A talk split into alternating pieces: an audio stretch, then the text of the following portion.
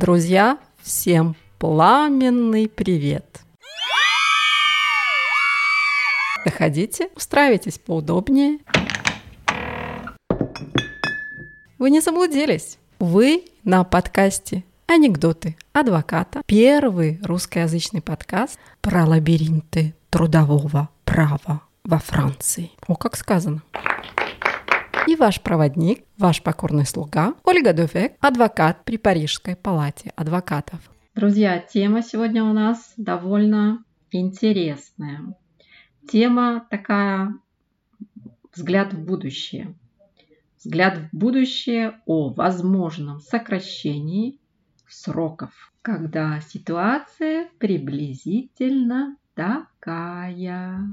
Что ты не мой лопушок, а я не твой Андрейка, что у любви у нашей села батарейка.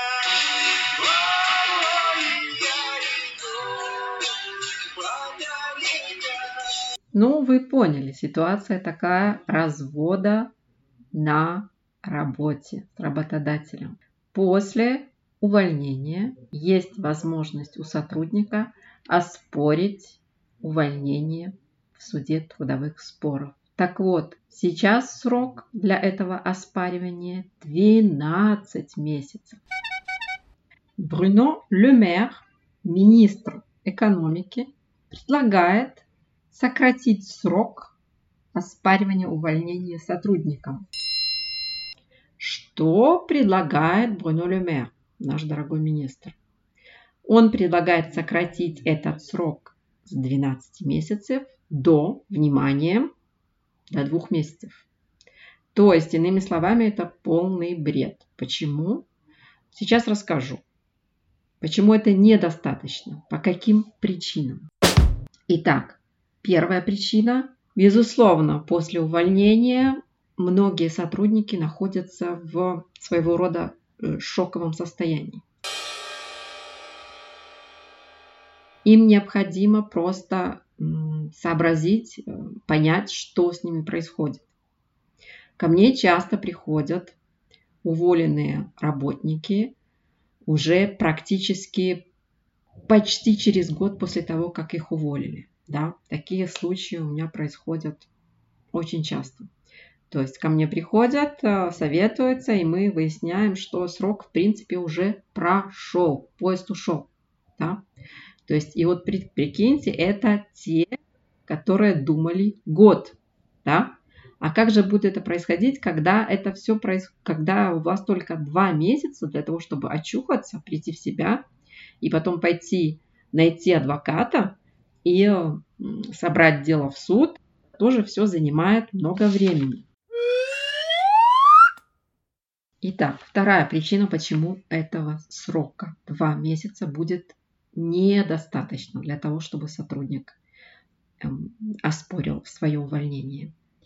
Вторая причина заключается в том, что срок начинает бежать с момента, с момента первого предоставления заказного письма сотруднику. То есть, простыми словами объясняю, когда почтальон Печкин принес заявку, вас дома не было, но эта заявка действительно. То есть, почтальон, если зашел двадцать пятого ноября, вас дома не было, он вам оставил сообщение о том, что он приходил, значит, в тот момент, когда вы примете все же это письмо, скажем, через десять дней, ваше увольнение будет действительно не двадцать пятого ноября плюс десять дней, а ваше увольнение будет действительно двадцать пятого ноября.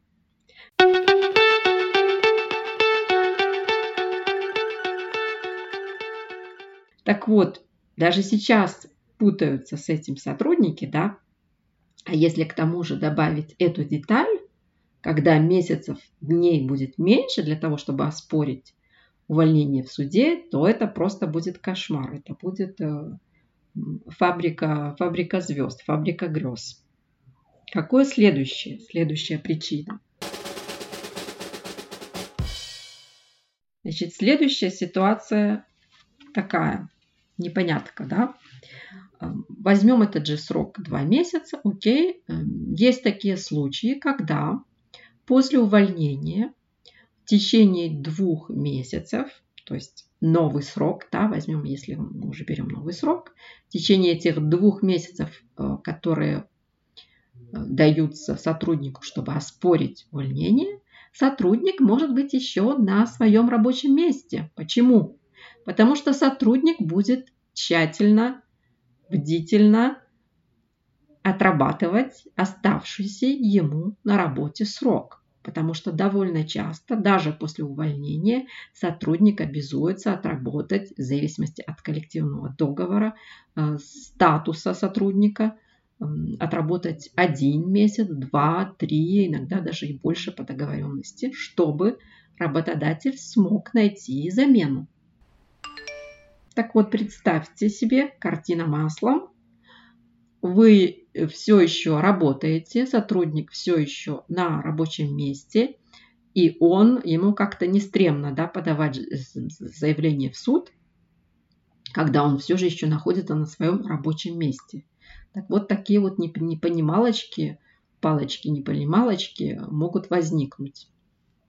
Какой же еще здесь дополнительный аргумент можно найти, чтобы выступить против этого сокращения срока для подачи оспаривания увольнения сотрудника в суде трудовых споров? Ну, скажем, что процедура, сама процедура оформления, написания довольно сложная. То есть, естественно, вы, вам не обязательно, я всегда это всем напоминаю, не обязательно брать адвоката, да, но м, все же сама процедура, она сложная. Просто так не напишешь писульку какую-то там, да, а, что вот, он на меня так посмотрел, он неплохо сделал. Надо, чтобы были веские аргументы. Поэтому э, советую я вам обращаться к адвокату, чтобы дело было составлено правильно и с правильными юридическими аргументами. Да? Так вот, дела становятся все, все сложнее и сложнее. А если еще сроки сокращают, тогда, естественно, ну как здесь быть, не успел, да, оглянуться, шел, поскользнулся, проснулся гипс. То же самое получается здесь ситуация, да? Только уволили, как, как будто мне ведро холодной воды на голову слили. Я просыпаюсь, и тут надо уже действовать. Итак, Брюно Ле Мэр, к вам послание от сотрудников, от работодателей и от синдикалистов.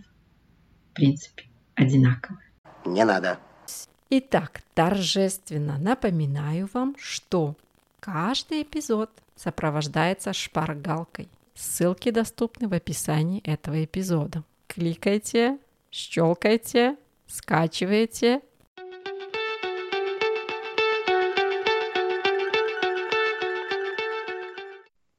А что же будет в следующем эпизоде? Ответ простой. Без понятия. Не знаю.